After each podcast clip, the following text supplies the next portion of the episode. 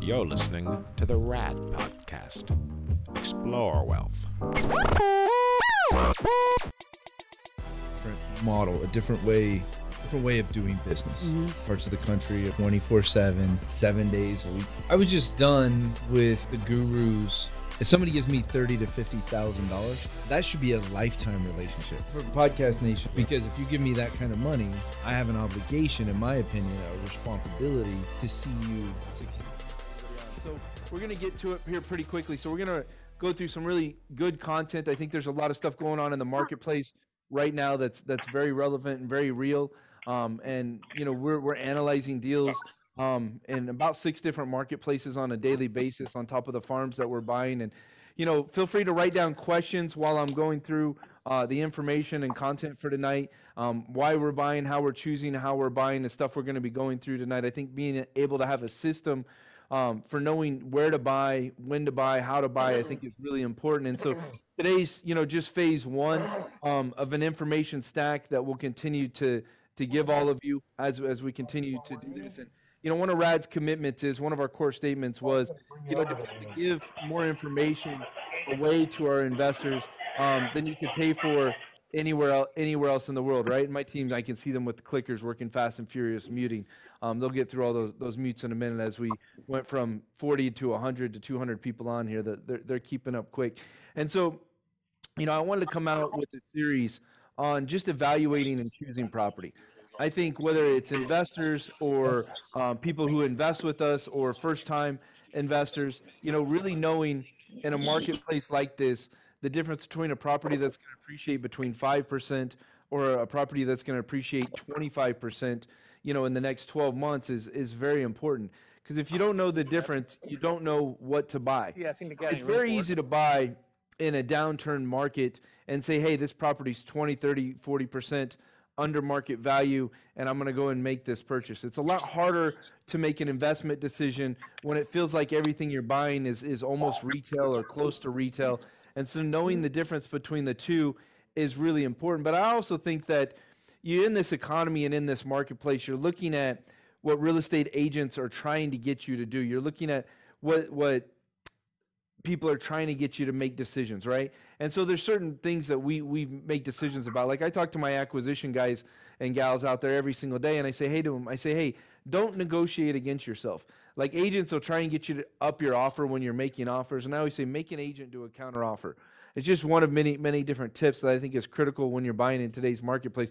Because if an agent isn't willing to do a counter offer to you, then you can't lock them in for a buy or a purchase. And if, and if you counter offer, you're actually negotiating against yourself as an investor when you're offering against your own offer. And so, you know, it's just one of those fundamental rules that when you're in this marketplace and everything is going up in value and everything is going up in price very rapidly, it's kind of like how do you analyze things? How do you determine between A, B, C, and D?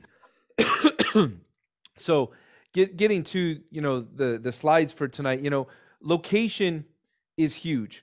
And we've done this from the very beginning that location is one of our most fundamental, important concepts. Um, those of you who are listening tonight, when you're listening to me talk about location, you're, you're listening to someone who's done a $120 million portfolio um, with basically a 100% return during the last two and a half years.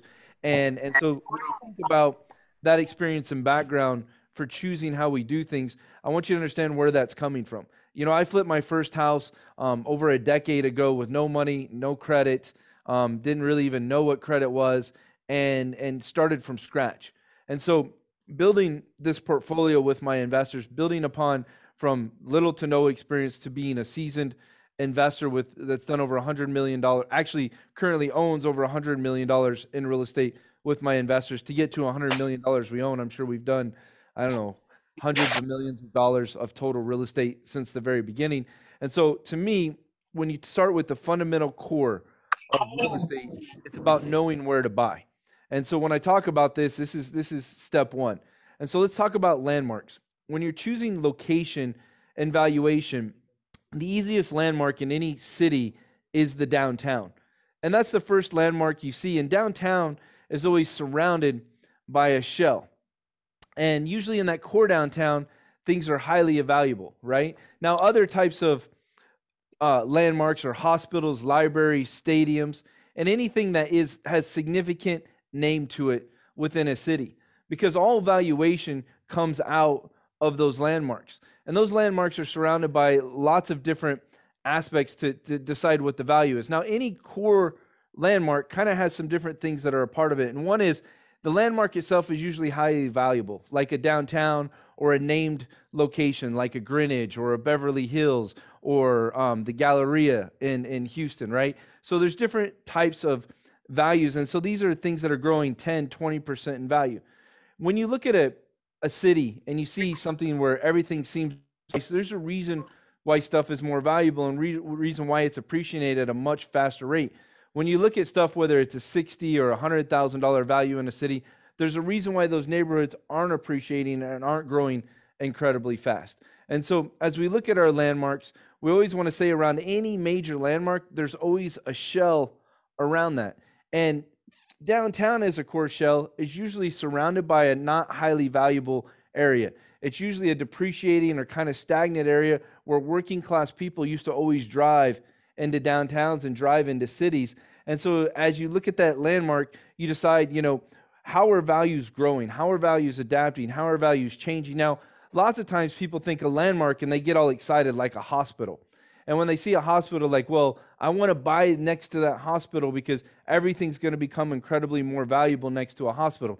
That's not always true. On the one side of a hospital is a valley, right? And we call that a highly appreciating market. And on the other side of a hospital, there's what we call the desert. And the desert's a much more stagnant, slower marketplace.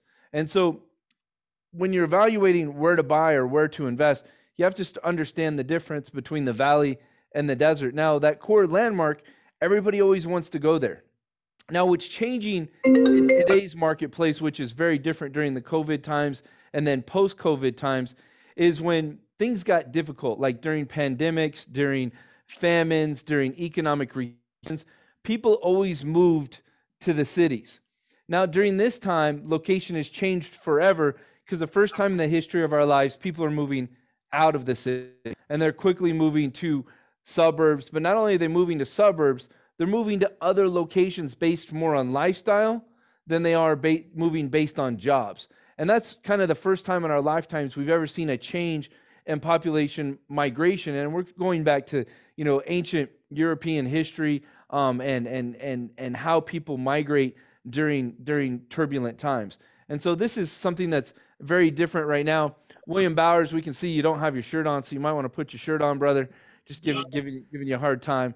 I'm sorry, I got a lot of cameras here, and there's a lot of interesting stuff going on. This is the first time we've ever set up the training and the education so that I can see a hundred of you all at the same time. And so staying very focused on the materials very very different. My team set up a really cool setup to be able to engage engage all of you. But um, then there's the low appreciation right? We were talking about the desert. And so like a couple years ago i said to my brother dory i said look in philadelphia which is one of our markets i said every single property that's here that we're buying for 40 50 60 thousand dollars is going to be worth 100 120 thousand dollars in two years and he said, Well, that's, that's an insane return. You're talking almost a 30 to 50% return per year for them to grow that much in value. Well, our low appreciating marketplaces occurred because of um, racism and the holding back of, of people of, of different diversity or different backgrounds, right? African Americans and other minorities in America. And a lot of people are like, well, Dutch, you know, I didn't get on here for a political conversation. It's not a political, it's just history, right? In the 1980s, um, African Americans struggled to get government backed loans. Well, what developed in a lot of those communities was a cash marketplace. Well, when properties are bought and sold for cash, what you have is, is, is a marketplace where the values don't grow nearly as fast. What's happening now, and what happened in the late 80s, 90s, even in the 2000s, right? As you saw the, the minority neighborhoods start to transition and change. But what because of loans. And so it's kind of like when a used car salesman or a car salesman wants to sell someone a car, they don't usually sell them on what the top dollar is. They try to sell them on what the monthly payment is. And so it's the same with living. The reason somebody wants to rent versus buy lots of times has to do with what the monthly payment is or what people can monthly afford. not to get super political, but for our government not to understand that raising interest rates does not help the average everyday person. It only helps them work more. I mean, hurts them because they can't afford less, right? Your your home buyers can afford less because of higher interest rates. And so there's going to be less home buying. Less home buying help the market. It does not help real estate. I don't know where in the history of economics doing less um, transactions, less volume of sales has ever been a good ever been a good thing. So raising interest rates is not something that was ever going to help the economy or going to ever ever going to help the consumer. And where it hurts the most is in working class America, right? blue collar neighborhoods. And so not only did they start behind the eight ball, and what I mean behind the eight ball, they started with a cash marketplace in those neighborhoods, and then that cash marketplace is now 20, 30, right, years behind neighborhoods that have been 20 through 30 years of getting loans and, and those properties growing in value. And so what happened across the country a few years back was they said that, hey, lenders weren't going to lend on something worth less than $100,000. If it was less than $100,000, investors weren't going to be able to get a loan on it. And so I realized very quickly that across the country that any market or any neighborhood that where investors were investing that had properties that were worth less than 100 were going to be quickly get to the valuation of 100. And so low appreciating neighborhoods are always going to appreciate slower. Higher appreciation neighborhoods are typically going to um, continue to appreciate at a much more rapid pace. And so, as you're analyzing where you're going to invest, where you're going to deals, you have to make decisions. Now, in a hyperinflation economy, I'm buying more in those highly appreciation neighborhoods than I am in the low appreciation neighborhoods because I'm taking advantage of the equity that's being created by a 10, 20, 25% increase in value on, on properties. Now, in an economic recession or a lower, a, a real estate market that is stagnated, I'm going to buy more in a lower appreciation neighborhood because it's going to have higher cash flow. And so I'm going to focus on that higher cash on cash return. And so making your decision about A versus B isn't necessarily what's better. It, it's it depends on what the marketplace is or what your strategy is and what's the you know most important bottom line. For me, I'm always working to put as much capital to work as I can, both my money and bank's money at the same time. So I love using those highly appreciating neighborhoods. But if we were in a recession, I might completely make a different decision and switch strategies and focus more on a cash flow cash flow strategy, which would hit more of the low the low appreciation. And so, you know, you can see this picture kind of starts to give you a little bit of an idea of what what what city maps start to look at, and and you see how things continue to grow. I've also done a a, a whiteboard um, on our YouTube channel on location where I go through specifically this location conversation. So just make sure you know you're following us, you're staying up to date on things that are going because as the market is shifting or the market is changing, we're adapting our content and information based based on what's going going on. Now, you can see how at first you just had a downtown. Now you add in a hospital and you start to change because you have two landmarks. And so that area right there between the downtown and the hospital is an area that can be massively growing in value because you have two landmarks that are intersecting and their values are intersecting. But it could go also the other way. It could be extremely low in value. And so you got to understand that both the downtown and the hospital also have deserts. And lots of times those two deserts will match up and line up with each other. And so what you can see is that if between the hospital and downtown you had the valley, it would mean that they would grow incredibly fast in that gray area between the two. But if you had the desert and it's low in value, even though you think that that area is going to massively change in value, it's never going to change in value. And so, just things for you to keep in mind because as investors, sometimes you think very logically. And we're always trying to think very logically at things. But the problem is, if you don't understand the difference between the science and the art, and you don't understand the, the, the art form behind what you're, you're doing, you never fully understand where to buy versus not buy. now, Zillow is a great example. They use a lot of information and a, and a lot of a lot of data.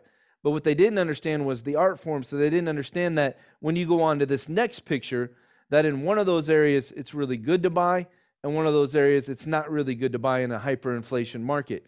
And so this is so critical when you're looking at this part of under, understanding real estate and where to invest versus not invest.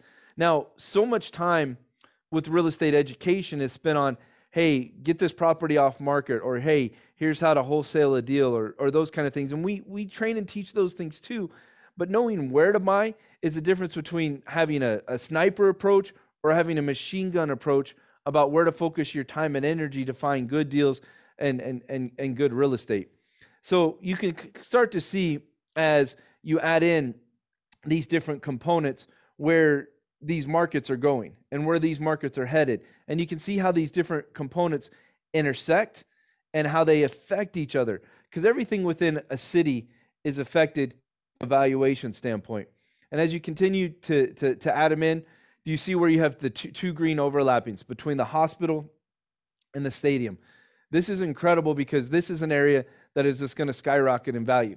And if you can find a neighborhood within there that has houses maybe that are 1,500 square feet instead of 2,500 square feet, or 2,000 square feet instead of 3,000 square feet, this is one of those places where you might be able to start really making massive jumps in what we call value add real estate. Well, value add real estate is a type of investing we're doing in this current marketplace, which a lot of what we're doing is we're saying, hey, how can we improve this property that's been broken and dented up and hasn't been run properly by homeowners?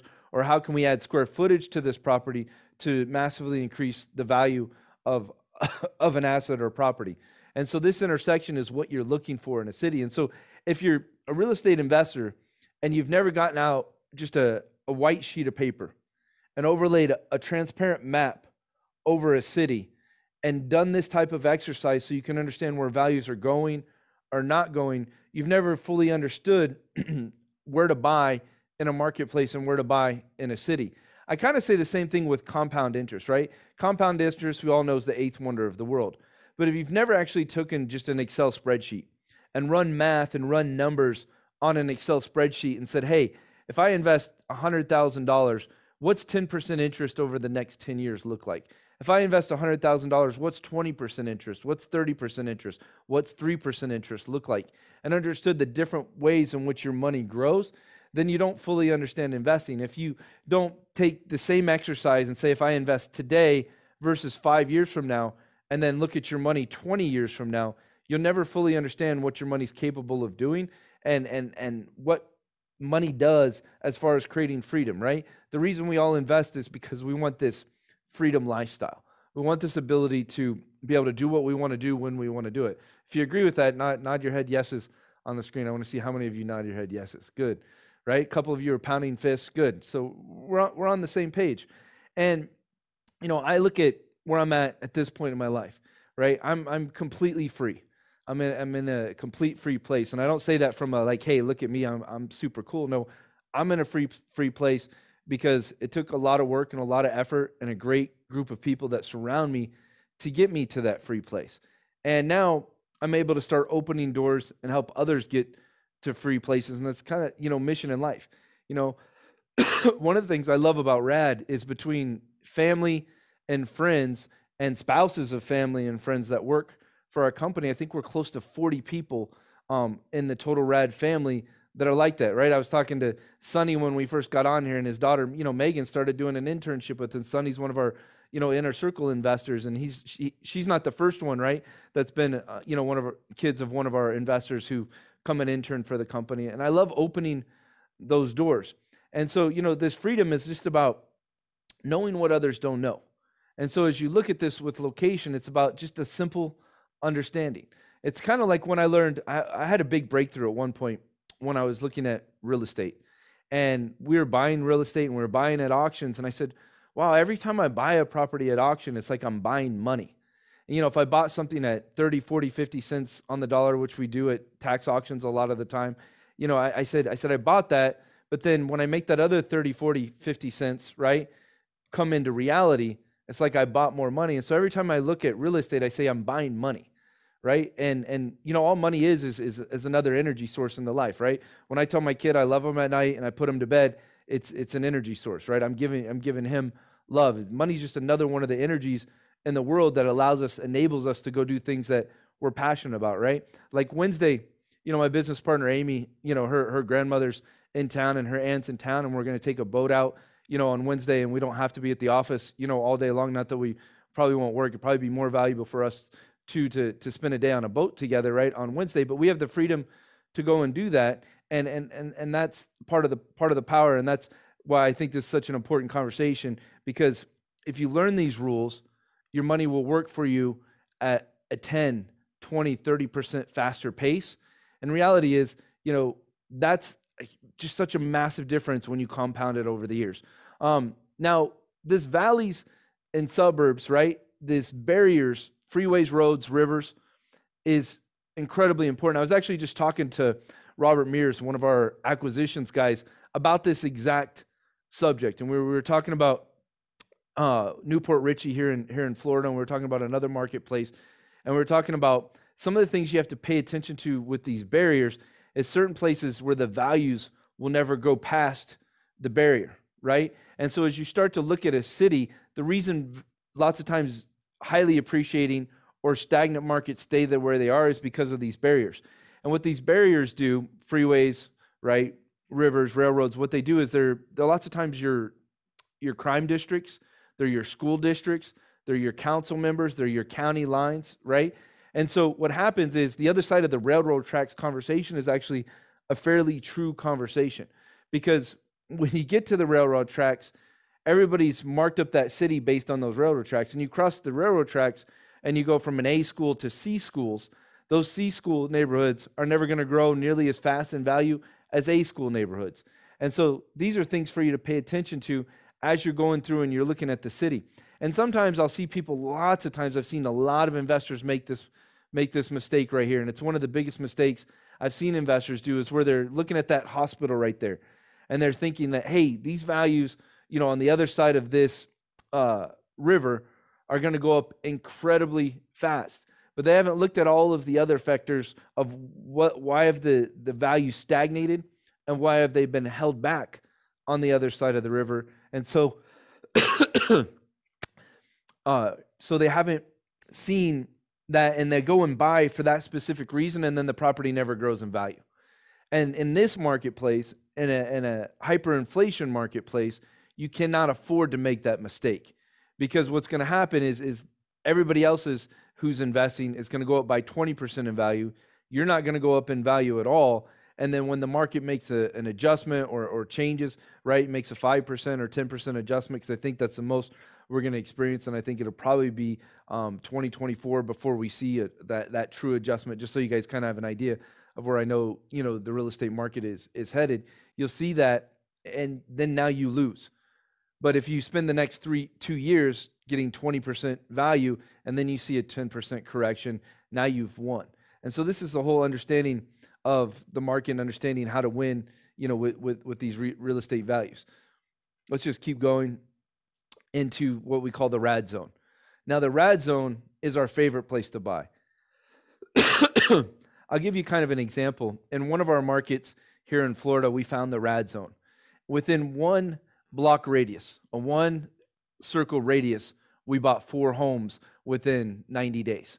Um, in Philly, we have radiuses where we've bought as many as, uh, let's see, between land and homes, as many as 10 properties within one two block area within, within Philadelphia. Within Houston, we started to learn about these rad zones that we began to focus on. And it's kind of when all the cross sections come together and are working for you the high appreciation, the valley, um, your landmarks intersecting and growing. And then as you get to this rad zone, you'll see sometimes we've had properties grow as much as 30, 40, even 50% in value when all of these factors come together at once. And it's it's fascinating because we I could, would love to say, hey, I was really smart and I figured out rad zones before I ever started investing, or I was really smart and I figured out, you know, these red zones before, you know, we opened our first fund. But we figured out these red, red zones by default of information, right? By default data. Man, I knew about barriers and, and landmarks and I knew about how they intersected, but I didn't fully kind of understand it fully till the experience took over, till we were 100 houses in, 200 houses in, 400 houses in, right?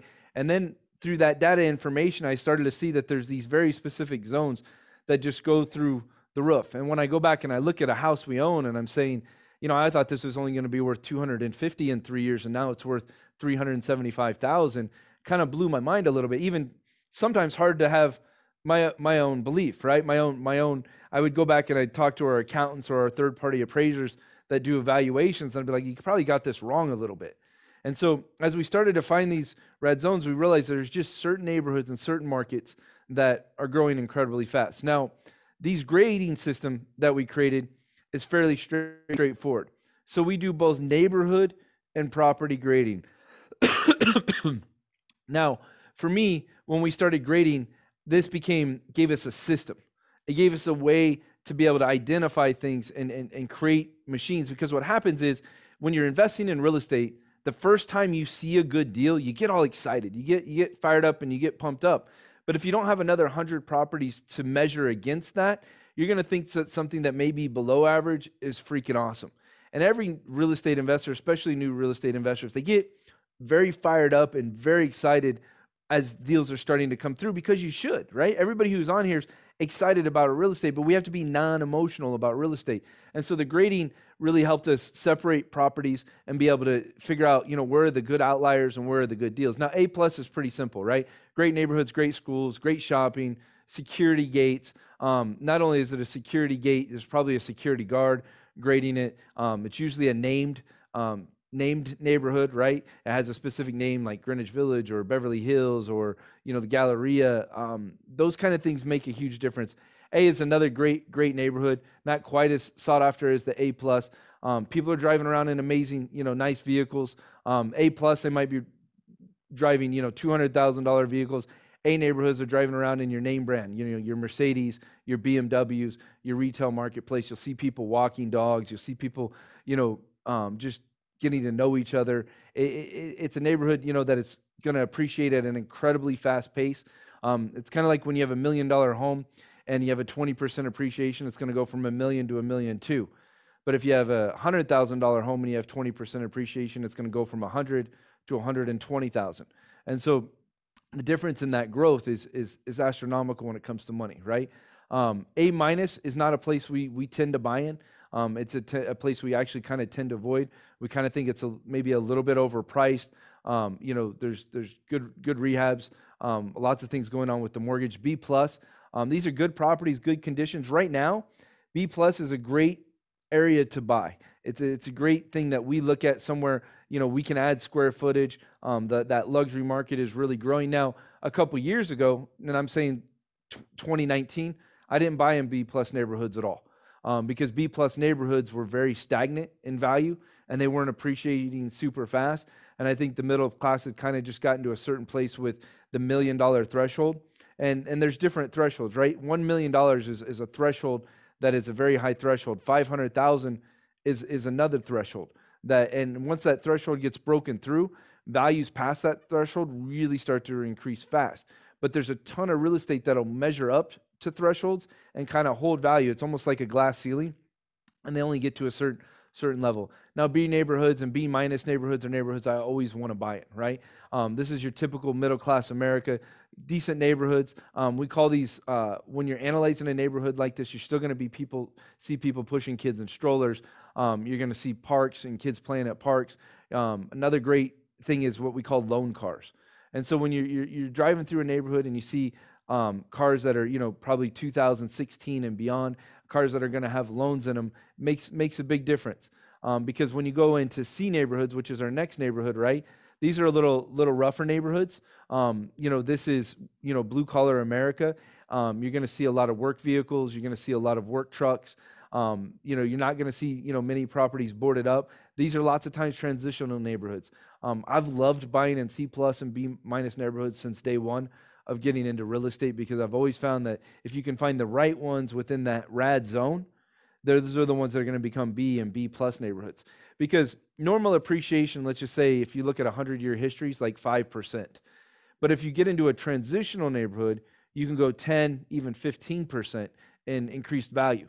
Now, in a hyperinflating marketplace where real estate went up over 20% nationwide last year, if you're able to get to a transitional neighborhood that is gentrifying, right here in America, you might see a 30, even 40% increase in value year over year. We interrupt this broadcast to remind you to follow us on your favorite podcast platform. And don't forget to subscribe to our YouTube channel, The Rad Podcast. which is pretty mind blowing. Blows my mind when, when I think about it. Now, C neighborhoods is where it's starting to get rough.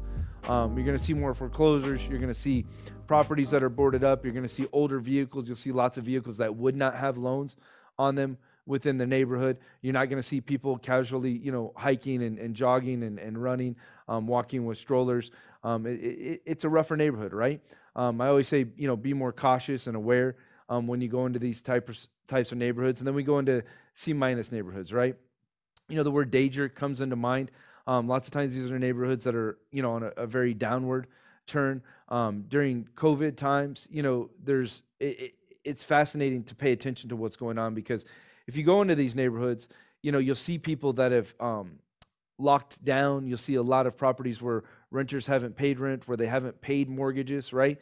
And so there is some some real roughness to America that we're going to see in the coming years. And you haven't seen it yet. And I think it's for the first time in the history of our country, I think we're seeing some of the divide between the wealthy and poor get accelerated. Um, and and it's fascinating that it's happening, you know, with within you know an administration where you, you thought that gap, you know, is supposed to be closing, right? And I'm not political. I just try to pay attention to what's happening. I, I, I tend to have beliefs on on both sides of the aisle, and so I kind of tend to be more of a libertarian. Just so you know, I believe in um, everybody's right to be successful, and and and everything in the world should should help people be successful, and that's kind of my, my, my own personal belief. So, anyways, so back to where I think that gap should be closing. It's getting bigger, and what's happening is is I saw this years and years ago when after the 2008 crash, and after the 2008 crash, we saw a moratorium um, on foreclosures because banks um, didn't want to foreclose.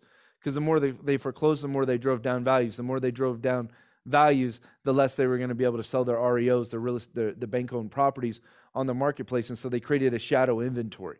You're seeing the same thing right now with banks, but they're going to get away with it now much more they did, than they, than they did in 2008.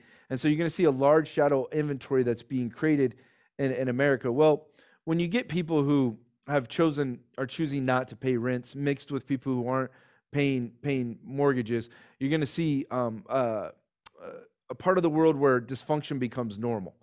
And so this is a place as an investor you want to be very careful with investing. Um, when you invest into these places, yes, sometimes they can seem like great deals. They can seem like you can get in cheap. Uh, the reality is, though, let's just say property's less than $100,000, you're not going to be able to get loans on it. Not only that, the renters um, don't pay their rent and they create a lot more headaches and a lot more challenges. And it's actually cheaper in today's marketplace to buy a $200,000 home with an 80% loan on it than it is to buy a $40,000 home for 40,000.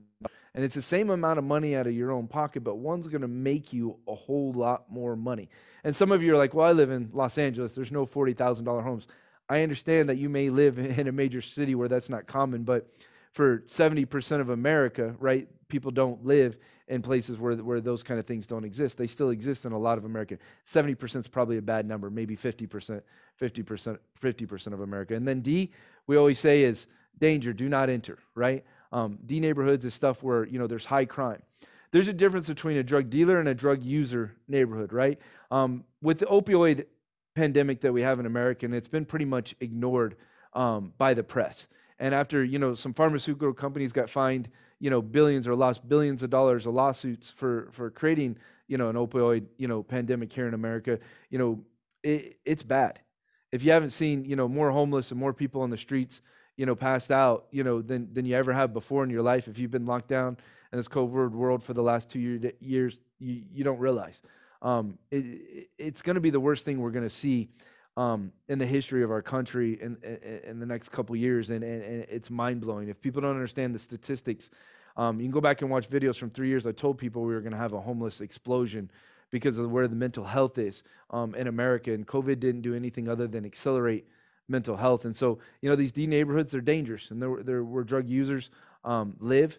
Um, it's it's amazing because you know uh, I walked through downtown Los Angeles before I moved to Florida, and I was mind blown. I was I was in the financial district and had to watch people shooting up on the streets and stepping over people, and and you know people are like, well, don't be hard on on drug addicts. Well, I said, well, there's nothing a drug addict is adding to society until they're recovering, right? Um, and and so you know we'll we'll move on past that subject before I get down down another rabbit hole. So is is that the last slide from the slides, you guys? Cool. So we got through the slides, you know, that we were sharing, and I I, I think you know I want to open it up to Q and A, talking about real estate, talking about the marketplace, talking about stuff that that real estate is doing. Um, I I love being able to share with, with all of you, you know, us about location. What I'm going to do in the next content, just so you guys can can log in and make sure you're plugging into the next piece, is we're just going to be talking about when it comes to the property evaluations, um, how much rehab is costing today, where I see rehab going for us. How do we evaluate our rehabs in order to do price estimates and the types of properties we're looking for from a value add? Um, how do we create what's called margin gaps? And what margin gaps is, is when you look at neighborhoods and you can find stuff at $250 a square foot if you're at 2,500 square feet. If you can add a thousand square feet and you can get to $280 a square foot on properties, this is creating big opportunity in the our purchasing power and how much margin we can make on individual deals. Um, go ahead and, and people have lots of questions in the chat on the right. Um, my guys are scrolling right. Somebody's asking, "What's the was the new stock price announced?" The new stock price was not announced, David. I am keeping my fingers crossed that our audit is finished tomorrow, and we'll be announcing a uh, new stock price um, by Thursday. Um, as soon as we open up from the audit, we'll let you guys know, and then we'll have 48 hours um, for you guys to do what, what, what you're going to be what you're going to be able to do. Um, great to hear from you. Glad you you made it today. Um, hi everyone, Kelly here with Rad. I'm just scrolling through my own teams. William, you're okay. Don't worry about it. You're all right without your shirt during during the rad call. I just give it, giving you a hard time. Um, hi everyone. Thank you. You can keep scrolling down. We're almost to the bottom. Um, okay, so not a lot of people are asking questions on the chat. Feel free to done you mute yourself and and fire fire through some some di- different questions that that you may be having about real estate or how rad rad rad does things.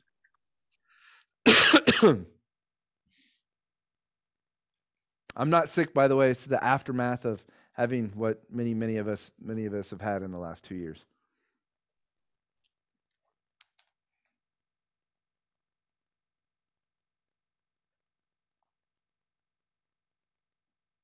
Let's see. How much of the quarterly return can I expect to get from my five thousand dollar investment? Um, you know, Calvin, Rad has made roughly thirty percent, you know, per year. Um, and if we stayed on that track, granted, past performance is not indicative of future performance, but if you invested 5,000 times, you know, 30% would be 1,500 divided by four. So you'd make, you know, three to 400 per quarter.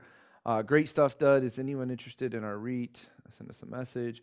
What resources do you use to do the art of finding the rad zone? Well, Tracy, I think we use a, a lot of different resources. You know, Zillow is a really powerful tool. And so, you know, we like to go to recently solds um, we like to map our cities. Um, there's citydata.com um, is another one, you know, in order to figure out crime rates, in order to figure out school school grades. And so you really have to start with putting a, a, a map, you know, on a, on a kitchen table, on a table. And some of you are more sophisticated and say, hey, I can do that in PowerPoint. I can do it on a computer. Great.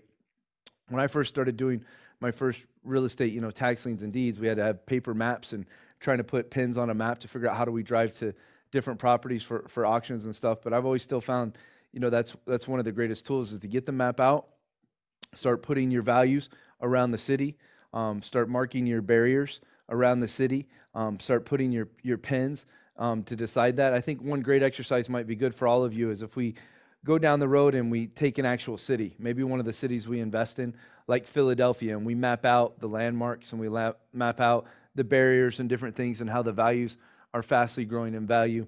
Um, I mean, I don't really ever have a challenge uh, with competition or worry about competition. Um, that might be a little too close close to the vest, but, but mapping one of our actual cities where we're doing our investing would probably be pretty healthy. Um, I just came across a property that needs a full remodel that I think Remad might be interested in. Um, what should I do? You know, Alicia, any of our investors who invest with Rad, you know, I never say no um, to being open to looking at, at a property. Now, if it's a property in one of our major marketplaces, which for us is Southern California, Houston, Texas, Philadelphia, um, Tampa, um, and and you know within probably 40 miles, um, Philadelphia. Those are our major major marketplaces. Um, Southern California, if I didn't say that, you were we're more likely to invest in something if it's in a random city, you know, across the country that we're not actively investing in, and it just means the deal needs to be a little bit better, right? Um, and so, you know, but we're we're pretty open to always looking at deals. Um, I say the investor who won't look at a deal is the investor who's probably going to lose money much much sooner. Uh, what would you recommend getting your own house first before you start investing? Um, that's a great question, Walter. I think there's you know different conversations that are out there about buying personal personal property and personal houses. I personally believe that kind of depends on your own financial situation. For me, I actually owned a lot of rental property and owned a lot of investment property before I ever owned my own house. And so for me, I was just in a place where I knew that I was in the business of doing real estate and I began wholesaling my first properties. Um, I had some what we call subject twos, which is taking over a property with its existing financing. And so I probably owned probably 40 houses um, before I actually bought my own personal residence and, and lived it and lived in it. Um, I always think in, in this market, the answer is if you can buy your own home, then buy your own home and get that working um, from an appreciation standpoint for you. Um, if you can't buy your own home, then go go start doing real estate using you know a lot of the different tools and techniques that are out there, and and start doing your first deals and, and own a rental property if, if if you're not ready to own your own home. You might live in a place as well where owning your own home might be, you know, a multi-million dollar, you know, proposition and going and doing real estate, you know, in a suburb 20 minutes away isn't a multi-million dollar proposition and you might be more easier for you to do it or there's parts of the country where it's even um, less expensive. um, thanks very question. much. Go ahead. I say, yeah, thanks very much. So, um, because I'm entertaining trying to buy a condo probably within the next. Oh, it's Walter. Year. I can see you now. Yeah, there you go. Yeah, so I'm entertaining buying a trying to buy a condo within the next year or so. Um, so I guess if I was to start, you know, investing in any sort of real estate, I guess my first, you know, my first step would be to find a realtor, um, implement some of the techniques you mentioned. You know, looking at, you know, where your high appreciation is, your low appreciation, looking for those intersection areas. Yeah, I mean, I think so you're you're talking about buying your own your own home, right? So right. Or you're talking about an investment property, which sorry, one? yeah, sorry, uh, investment property. So That's an investment property, and and so the first thing I is find a great lender. So before you start worrying about the exact property, find find a great lender. So we use Civic Financial as one of our one of our best lenders, and, and I know I have some other lenders that could even be on here that are probably like, why are you saying Civic? Well, we use Civic more than we use the others. I'll tell the others get better rates and higher LTVs, and, and I'll say your name on there, right? So we use Civic Financial. Um, we use a man named Chris Lucina, and we can, you know, obviously drop his con- contact out to everybody. But you know, they're they're a huge company. They're owned by I think ah, I don't want to screw this up. I think PwC, but they have a ton of cash. And when you have a lender that has a ton of cash, it kind of makes things easier. But their LTVs are higher. I think they go as high as ninety percent, right? Um, which is really great. On a rehab property, they go as high as eighty percent, and they'll pay for the rehab. And so you look at a $300,000 purchase, you're going to put, you know, 60,000 down. And if you have $200,000 rehab as a part of that, they'll pay for that rehab within within draws. And so you literally could get a $500,000 property with roughly $60,000 down. And let's say that 500, you know, is going to be worth 600, you know, at, at, the end of the day, you know, that's that's great great math.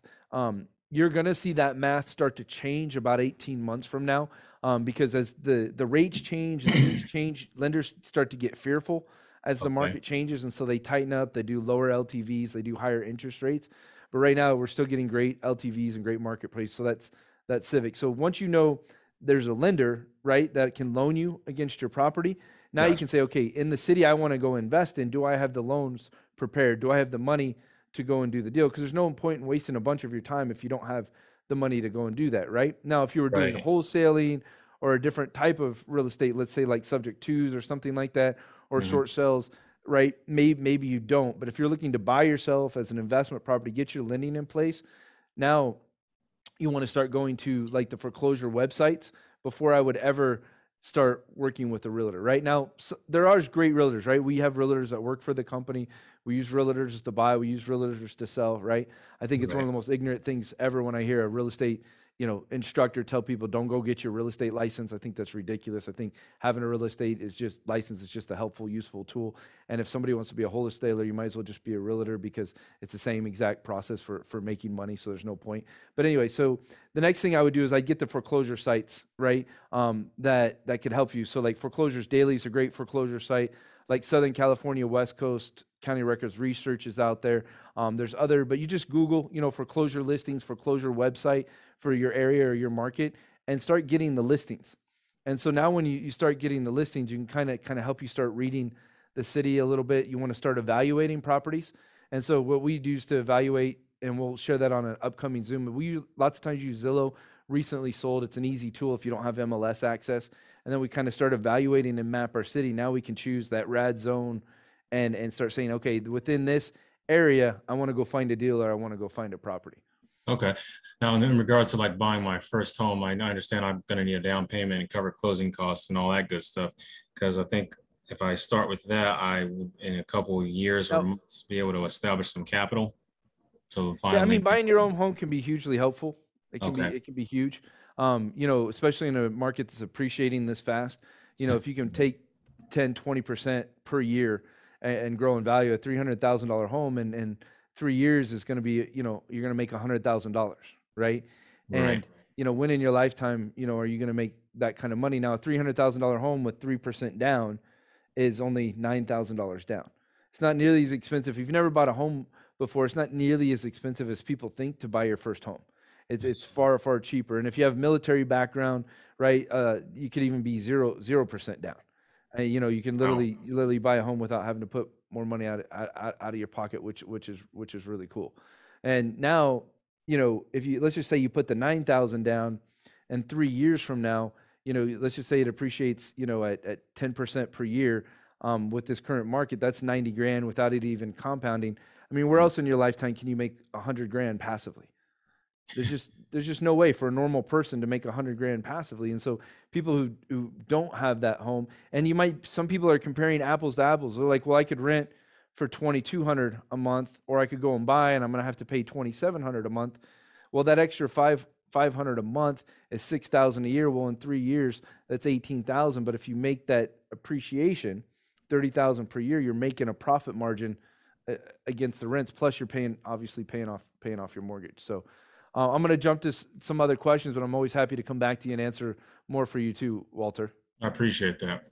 Absolutely, man. Um, does RAD invest in commercial as well as residential units? Yes, we do, Matt. So one of our big investments, Matt, is we invest in a lot of farmland. Um, we believe in, uh, we have a strong belief in our country, and so we believe that there's kind of a little bit of an attack on the American food sources, and and so we believe in buying farmland and investing in farmland and protecting our agriculture, you know, here in our country. We also don't like the fact that we believe that there's, you know, foreign powers buying, you know, American American real estate and trying to have interest in our American real estate. People are saying you're getting political again. I know, but reality is, I believe I believe in believe in you know our country and our country owning our country, and I believe in Americans owning you know American real estate. And I, I you know don't really feel like foreign foreign foreign powers should be able to own American real estate. Have I invested in Chicago? Says Miguel. Miguel, I started on south side of Chicago. Um, first deal I ever did was on south side of Chicago, 119th and Normal. Um, if you know where that is, it's not the greatest greatest of neighborhood. Uh, what happens to our investments if we have another 2008 style market crash? Hey, Jared, that's that's a great question, right? If there was another 2008 market crash, you know, it would hit everyone and every, you know, there's 300 what 30 360 million people in America, right? It would affect all 360 million people. Just like COVID affected everyone in our in our country as well. And and our number one rule at RAD is to to focus on strategies that help us thrive, right, during the worst of economic times.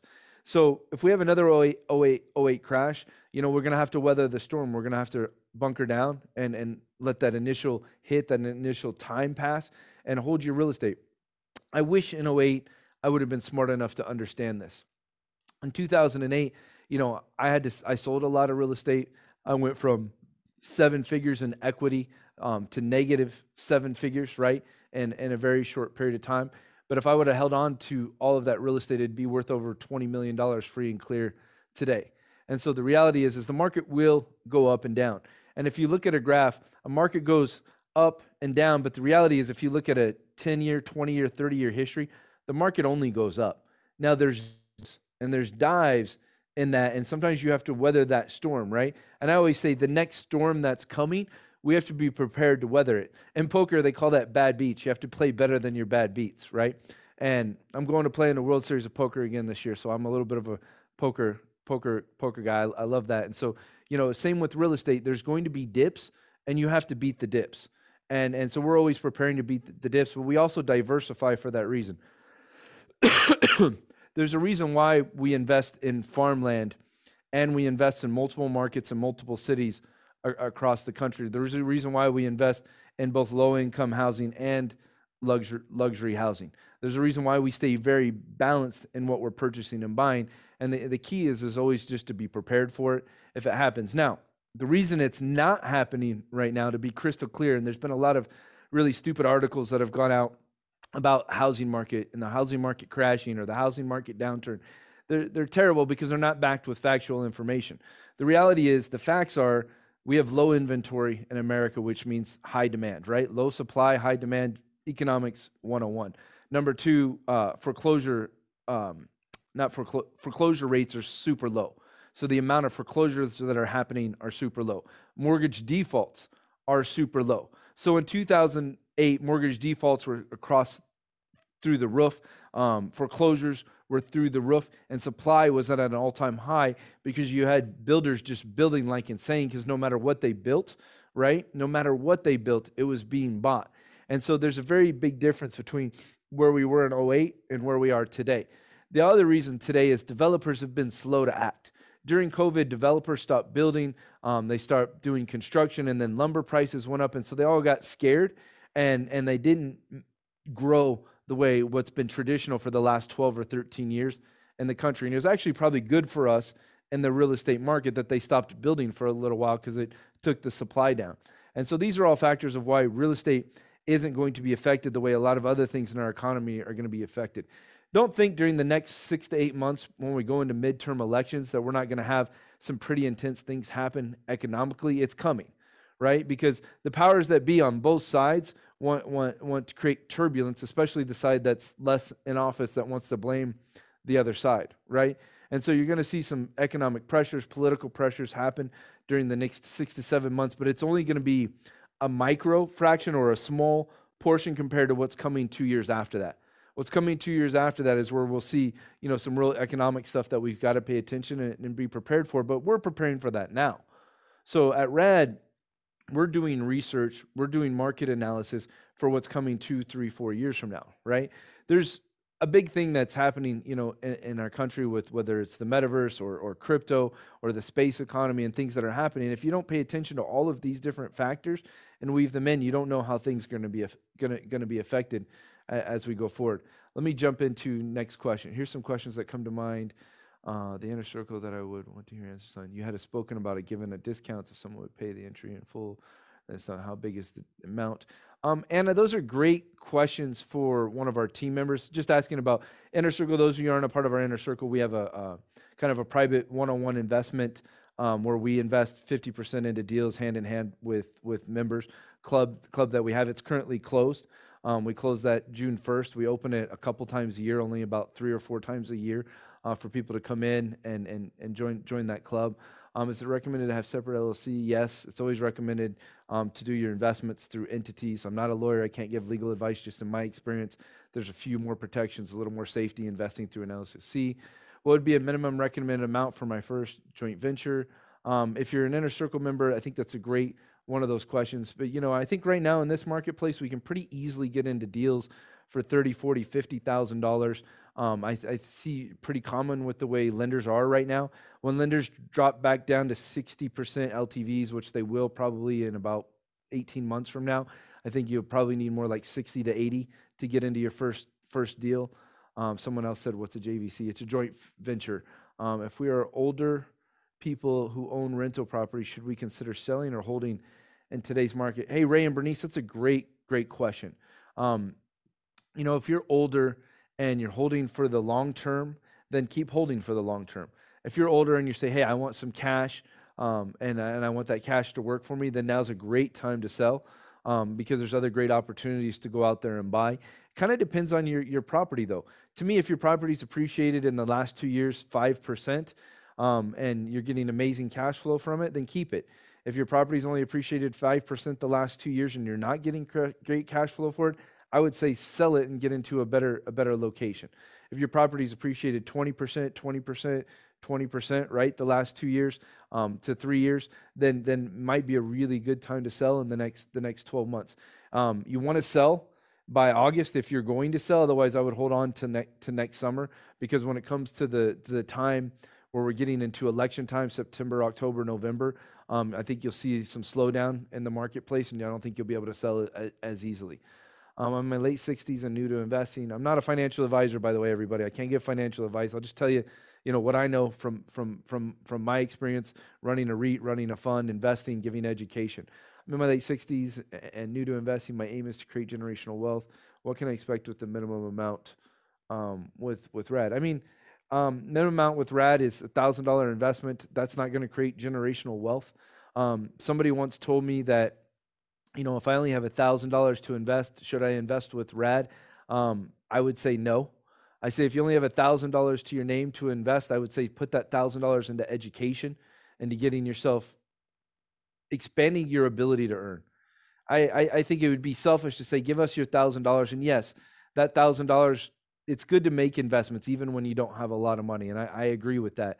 But if you only have a thousand dollars to your name, use that thousand dollars to expand your ability to earn more money. And there's all kinds of ways to expand your ability to earn more money, whether that's school, whether that's, you know, alternative education, whether that's certifications or vocational stuff. Just expand your ability to earn because a thousand dollars um, even with the greatest interest rates, you know, in the world, you know, 10 years from now, 20 years from now, isn't going to be worth a whole lot of money. But a thousand dollars put into the right education or the, collecting the right information to expand your ability to earn is going to be worth a lot more money per year to you. And and so you know that that's my belief. Um, I know that goes contradictory to conventional um, wisdom or the selfish wisdom of, hey, invest with RAD. I just say use your money to expand your ability to earn. And as you're earning good money, start putting money away toward, towards investing. Um, what is the origin story of the RAD name? Um, good, good question, Josh. Um, it was Randall Amy Dutch. Uh, Amy and I had a, a, business partner named Randall Bowling, and it sounded better than DAR, um, which was D A R. And so we had Amy and I two years ago um, went ahead and and and uh, bought Randall out of the company. He had other things he wanted to go and and do with his life, but he's still you know great man and a great founder, one of the founders of, of the company. And so that's where that's where Rad came from was our was our three names. And Dar did not sound nearly as sexy as Rad. So, um, have you ever received interest from potential acquire investors? Does Rad have any exit plans for the foreseeable future? Um, James, you know, you're asking about exit plans. I mean, I think we look at every asset and every property um, as a potential exit plan. We've we've set about a year ago. We set a three year goal um, to exit um, a lot of assets and a lot of property based on what we saw the marketplace where the marketplace going. We're about nine months into that three year plan. So you kind of have an idea as Rad, you know, is paying attention to capital and cash flow and cycles. Um, we're going to be opening up Rad Land this summer which would be another cool vehicle for you guys to be able to invest in. Uh, we already invest in farmland at RAD and have made great money with it. Um, but we will have a fund only dedicated to investing into both development and farmland. Uh, the benefits owning Rad REIT is we have that's Kelly responding to people. One thousand dollars with the right investment can grow to a million. Um, you're correct, JD.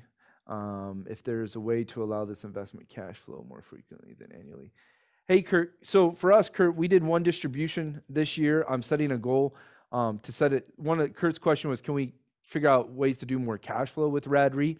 Um, we did our first distribution earlier this year. We did an 8% distribution. We are actually setting a goal in third quarter to do a second distribution uh, this year. Um, you can always make a, a, a distribution request as well.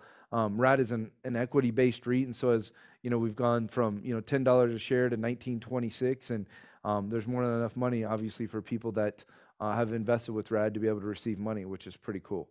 Um, I have 25k to invest in your REIT. Can I take out the interest received quarterly? Um, you sure can, Dennis. Completely within your right to take out money. Um, you wouldn't be taking out the interest, what you do in a non-traded um, public public REIT like us is you would sell stock.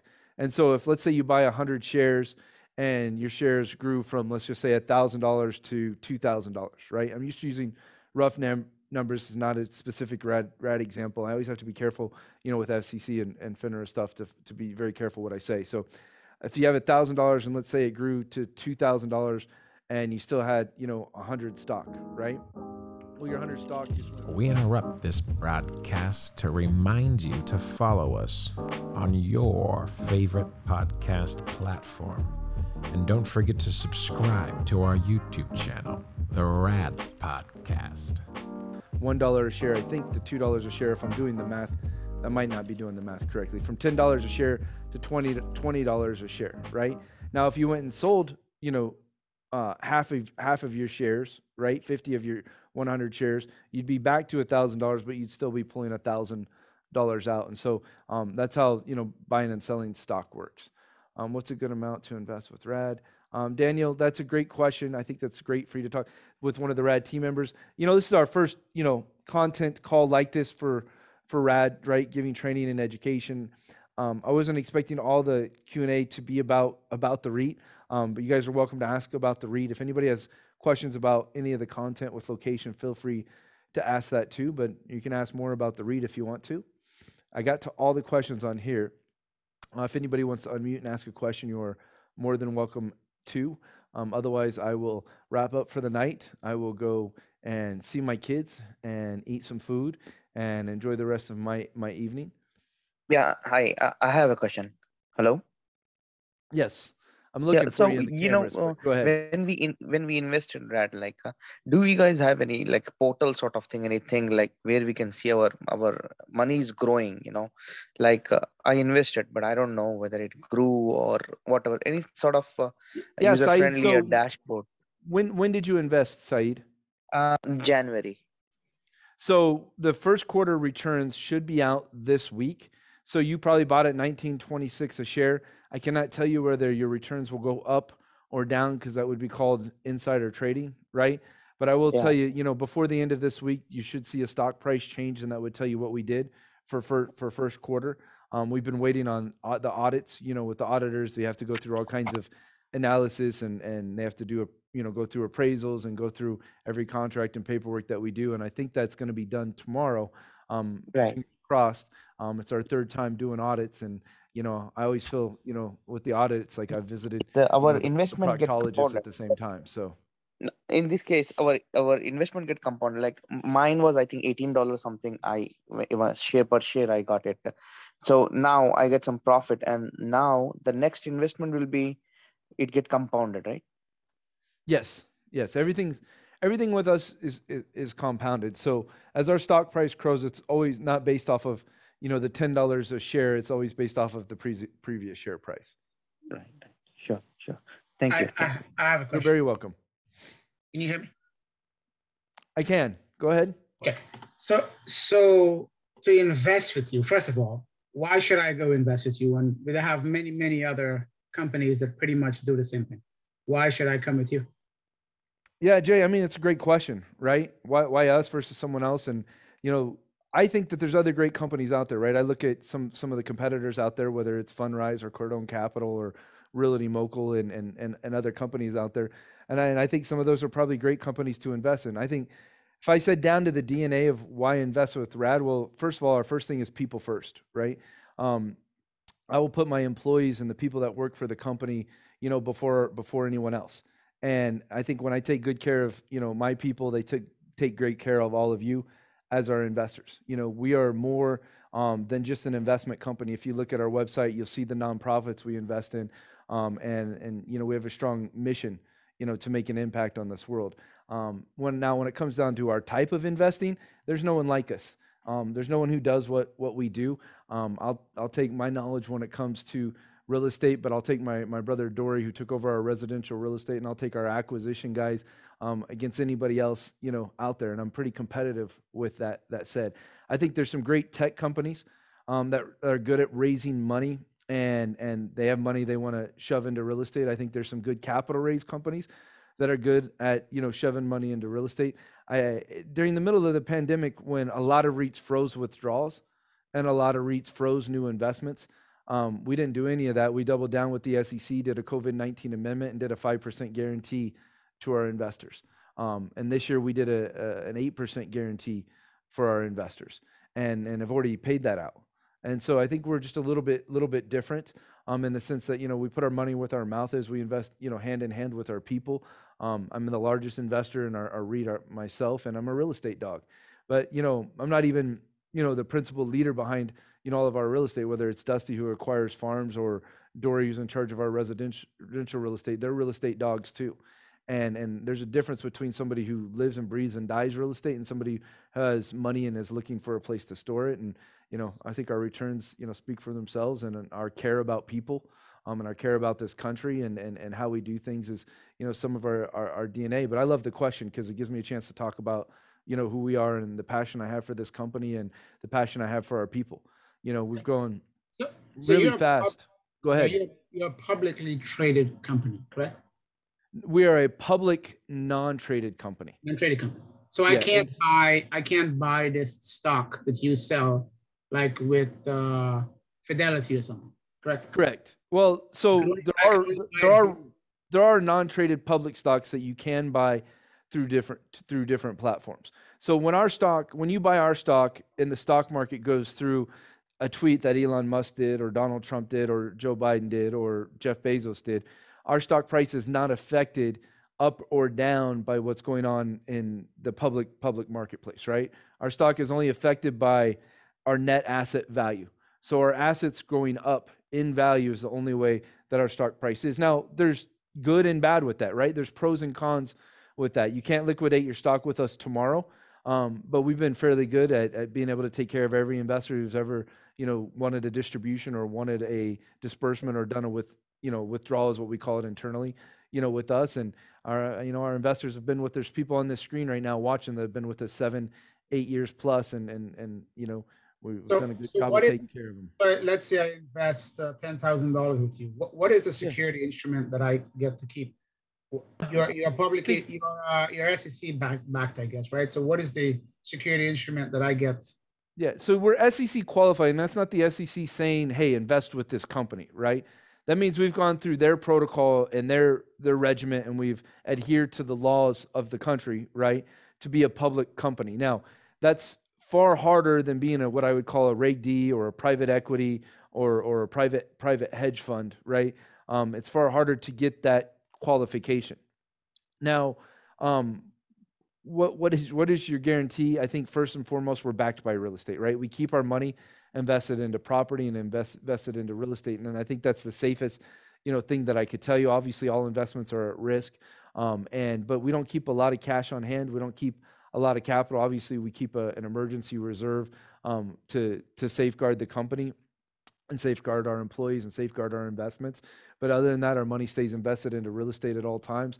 Uh, we never stop buying. We never start staying on the edge of the marketplace. And so I think that's your best your best guarantee you know for us as as a company and track record in history you know we're not a fly by night company you know one of our big competitors was a sales trainer four years ago um, and now he suddenly has a billion dollars he's investing into beachfront property um, it's a little bit different than than how you know where we come from and, and, and how we do things so if i had invested with you a thousand dollars in january 1st of last year what would that what would that have yielded me for the entire 2021 um, I think it would be roughly. Forgive me if I'm not. I'm not going to let you quote me on this one, right?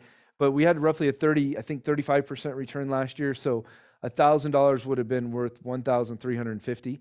Um, and you know, you could you know sell that stock and it you you know get. I think. And how often do you pay out that uh, that return? Um, every six months you can do a you can do a stock stock sell every six months. Um, so you have the ability to do that. So um, and then we did an eight percent we did an eight percent distribution in February. Do I have to do a stock sale first in order to realize uh, a payout? Um, whatever, whenever you request your withdrawal, that that locks in your stock price. So we don't we don't pay you the withdrawal six months later of the stock price. At the time of request is what what locks what locks in your stock price. So if I buy your stock, say hypothetically at ten dollars, and then in September I wish to have a payout, stock price goes up to 15. I'm selling 100 shares at $15. And that's what I get. At $15, yes.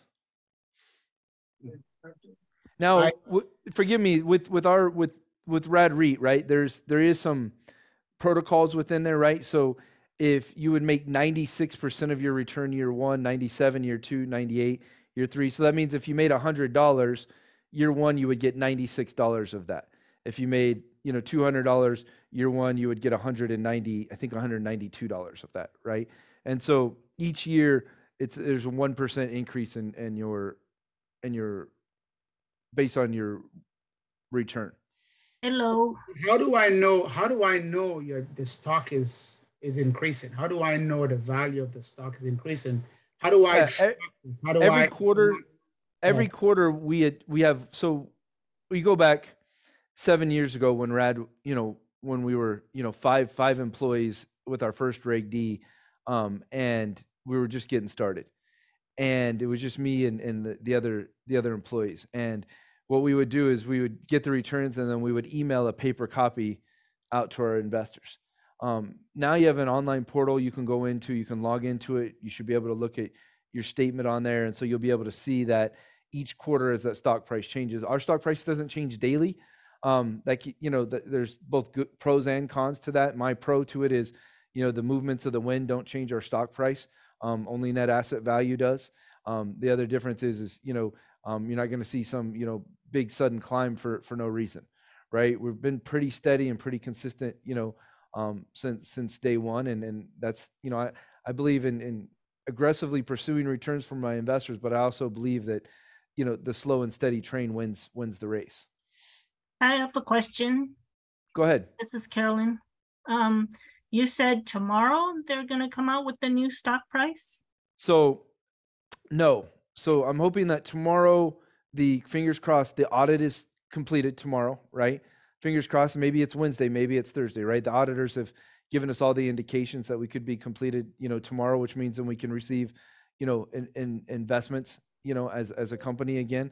And then um, I'm uh, 48 hours after that is when the stock price will change. So we'll be sending out an, an, an announcement and we'll do social posts so Oh, that you guys know it, it's happening. So so as soon as see it from an Right. email? Uh, we'll email it out to you. We'll also post it through all the social channels. Uh, it, you'll also see the website get updated. So all those things happen pretty quickly. Okay, all right, thanks. One of the cool things is, I mean, you can go in and look at your stock price within your online portal, but our website keeps an up to date, you know, current of what the stock price is at all times.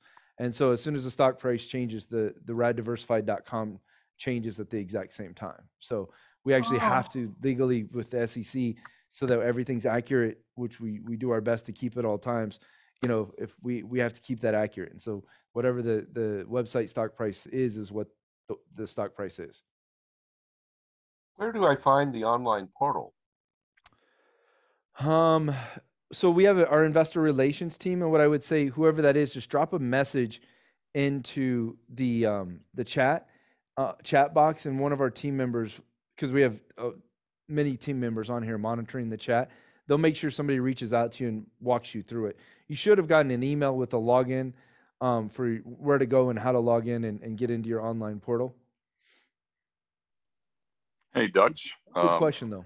Yeah, go ahead. Yeah. Hey, I got two questions for you. Number one, Man, for um, how slow you guys started the questions, you're fast and furious now. well, you know, one generates another, I guess. Um, uh, so what I have here is, what do you, um, how often do you guys do audits? Number one, and then number two, on uh, my second question is, uh, the dividend payouts that, that you pay. Uh, do you have a drip program that allows those uh, dividends to be reinvested? So what I decided to do, um, is this Kevin Owens speaking, or they just have Kevin Owens up on the No, this is Kevin Owens speaking. Yeah, I'm sorry. This is Kevin Owens. Yes. So you're a different Kevin Owens than a Kevin Owens that I know from Phil Craft Survival. So that was, there's no way you're the same Kevin because your voices are way too different. Um, he's well, got if he's rich, if he's rich, then it's me. There you go. There you go. Um, so I decided to do distributions instead of dividends, and here's the reason why. Um, I didn't want to create a taxable event for my investors unless they choose a taxable event. If I do a dividend to you, you're forced into a taxable event. And the first time I did a dividend, a lot of my investors were like, "Well, I don't really want the money. Can I just reinvest it?" And so what I decided to do was distributions. And so what a distribution is is hey, if you say yes, you want it, you receive the distribution and you have a taxable event. If you say no, then your money stays in the REIT and you never have a taxable event. Um, and so the only time you're ever taxed with us, right, is if you do take a distribution or you do uh, a redemption or a withdrawal, right, and and sell your stock back to us. And so that's just how I decided to do it. We did five percent um, 2020, uh, five percent 2021, and we did eight percent here in 2022. Can I Does ask that a answer your question? question for you, Kevin? Well, uh, uh, I, I guess so. The, so the the only value then to uh, being in Rad is the value of the stock itself. There's no other uh, added, you know, like I said, uh, uh, dividends or or that's I mean, we're forced. We we we're forced by government regulation, right, to pay ninety percent of profits out, right, in distribution or, or to give our peoples that ability in, in dividends. Um, but we, I mean, the benefit of being in RAD is the thirty percent returns we've received, you know, three years, three years in a row. Um, Okay, we but do- that, that's that's the question I'm trying to uh, Yeah. ask then. Is that thirty percent that you're saying? Okay, is how is that? Is that done through your stock value uh, valuation, or is Yes. it added onto your net value, or that's it's that's the question? it's from your your stock your stock evaluation. So when I say thirty percent a year, your st- our stock went from ten dollars to nineteen twenty six um, over the last two and a half years, right? okay. And so okay. if you invested hundred thousand dollars two and a half years ago, it'd be worth one hundred ninety two thousand sixty today, right? Or one hundred ninety two thousand six hundred. Um, and then when we do that eight percent distribution, let's say if you had eight percent of that one hundred ninety two, that'd probably be like fifteen thousand. I'm guessing, right? I might be doing Right. that math. yeah, wrong, yeah, cl- close enough for government work, right? yeah. Okay. yeah. So so that's that's where that's where you would receive, you know, that capital. Now, you would that is you selling some of your stock, so your total value would go from the 192 down to, you know, one one what 70 77. But the reality is, yeah, that that's where you would make that money. That- Um, But you can choose not to take that and let it still stay in there. yeah, and it, and then it compounds. Yeah. Okay, okay, all right. And then how often do you guys do uh, your um, audits? So yeah, good question. So we do an annual audit every single year, and that's the big the big one. Um, and then mid year, it's not a full blown audit, but mid year we have to submit all our books and our financials to our to our auditors and and how our our SOPs right for operating the business. And then they go through that and they basically you know give us the thumbs up like everything's on track. You guys are on doing things the right way, um, and you're in process. So we do the once a year annual audit, and then the six month the biannual check check in.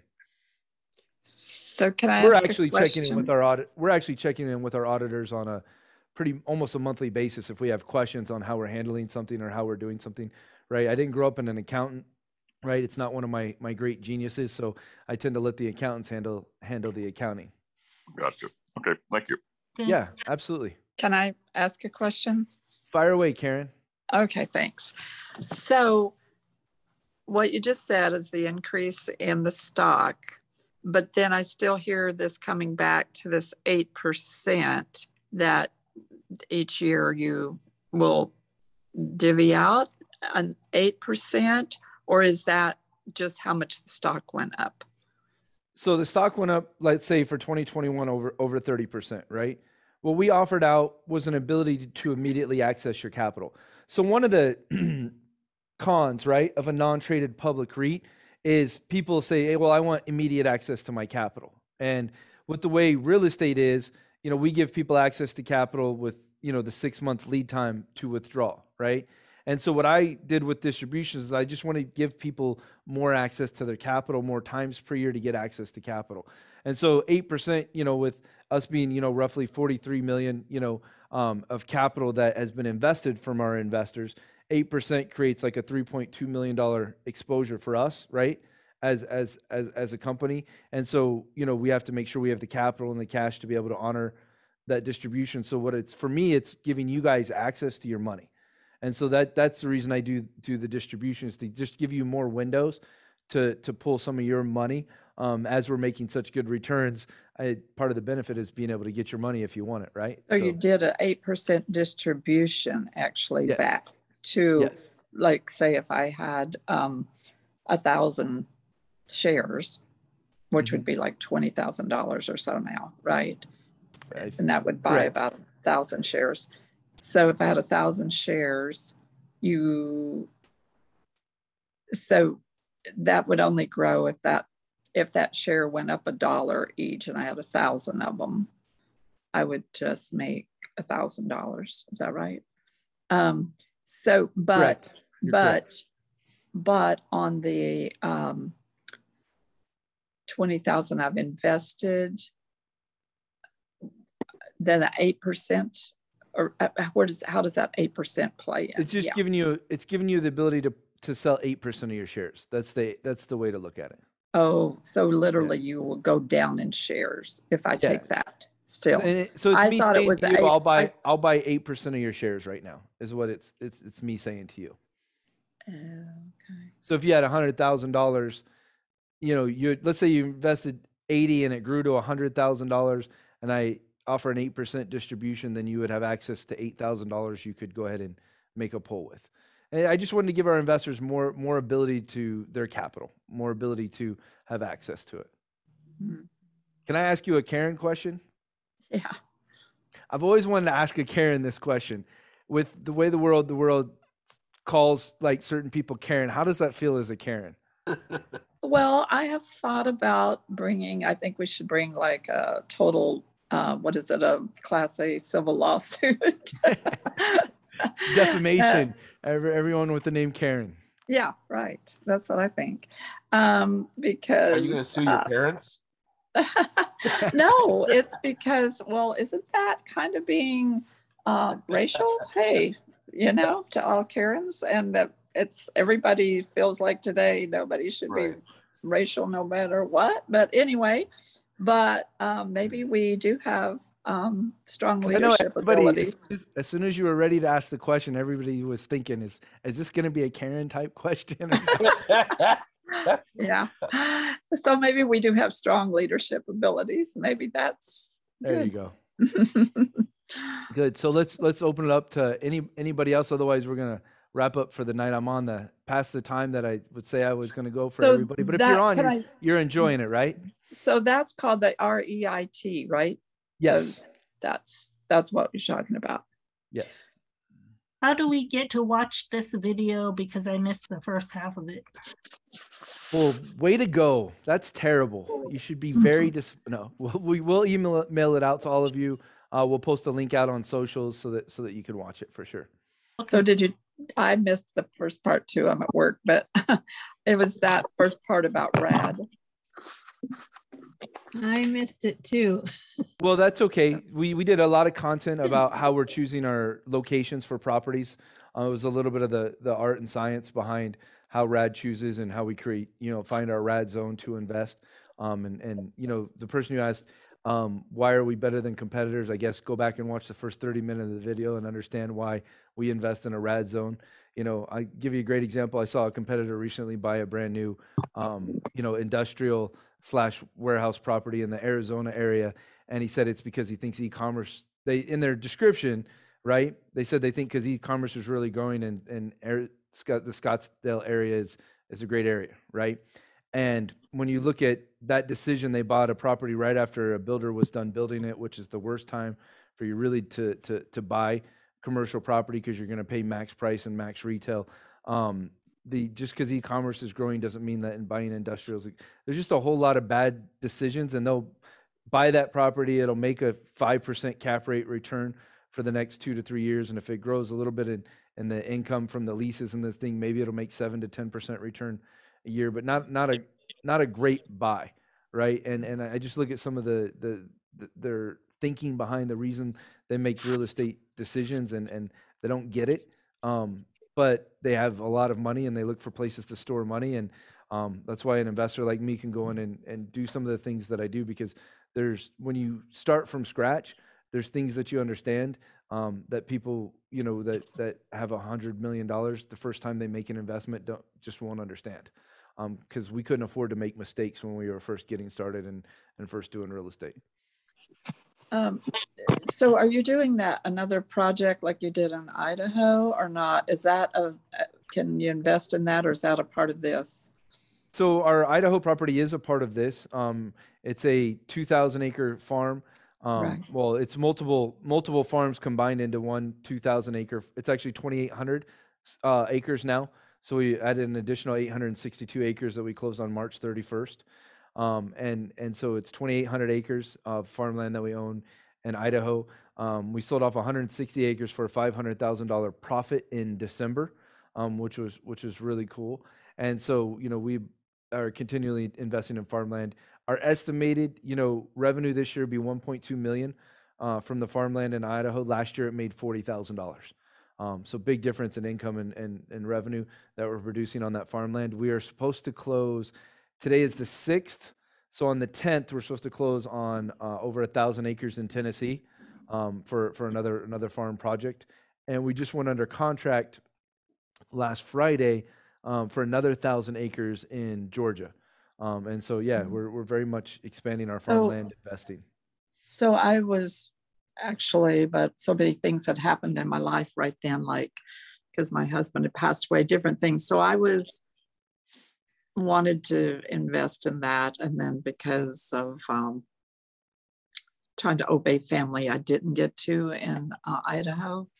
Um, so here I am still around, but um, just because I was kind of led that way and um, believed in that. But so these others, you, I know I could have done that back then and wished I had it, but by the time I got back to it, that wasn't possible. But um, so what I'm asking is these others, are they going to be that's where we can buy into it or is it not?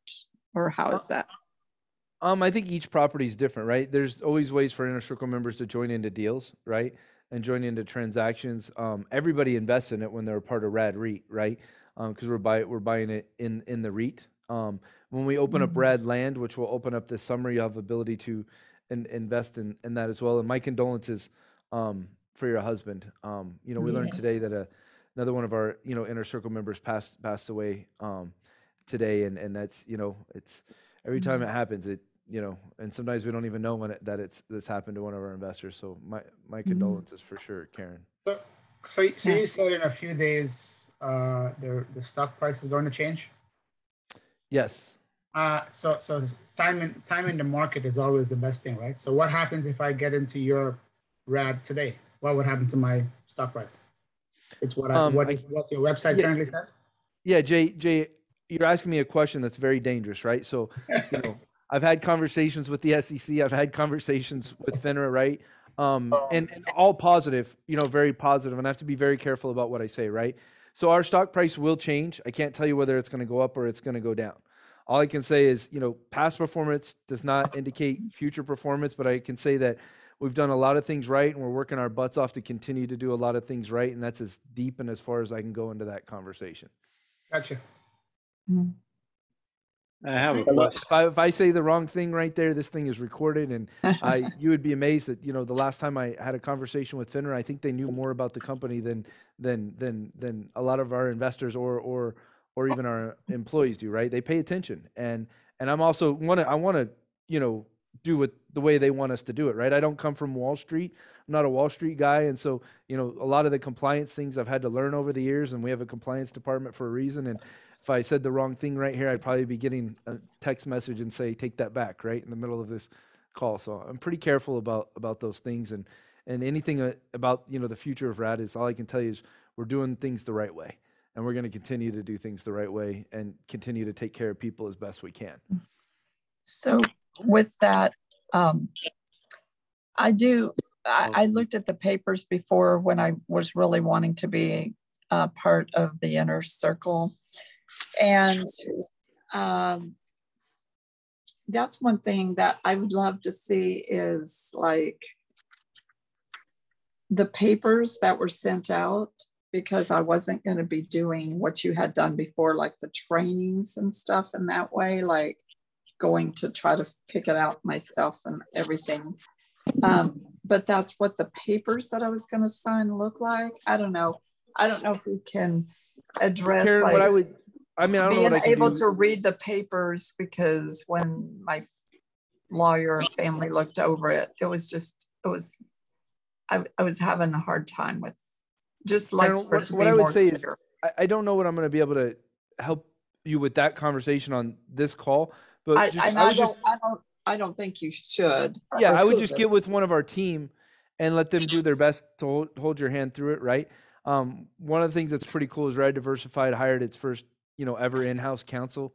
Um, that that starts in a few weeks. We've always outsourced all of our legal, right, to to different attorneys, and all, and all I can say to you is, you know, over the years, we we just do, you know, when it comes to contracts or it comes to Yeah. paperwork, it's it's it's always just you know what lawyers create, you know, and um, you know we do our fair best always to you know keep those things how do i put it as as equally balanced win-win as we can because you can do those things very one-sided on e- either side so we, we we do our best to play the middle. There'll be Um, some talk about that then. yeah but, but one of our they have changed over the years too so maybe just get with one of our team and and they can they can help you through that. With that said it's 8.30 i'm going to go be a dad. My kids will be asleep in less than 30 minutes. And i'm going to go eat some food because i am hungry and i might even be getting hangry. And it's all chris higgins fault as he waves at us. I'm just kidding chris. Um, but we'll, we'll see you guys all soon. Uh, god bless. Have a Thank good night you. everybody. Thank you. God Uh, bless. Hi. Bye-bye. Bye-bye. Thanks a lot. Oh, Hello. Thank you. Thank you. Thank you. I have a question. Thanks. Thank you. Thank you for listening to the RAD podcast, an exploration of wealth. For more information, please visit our website, www.raddiversified.com. We'd love to hear from you. Please leave us a review and let us know how we're doing.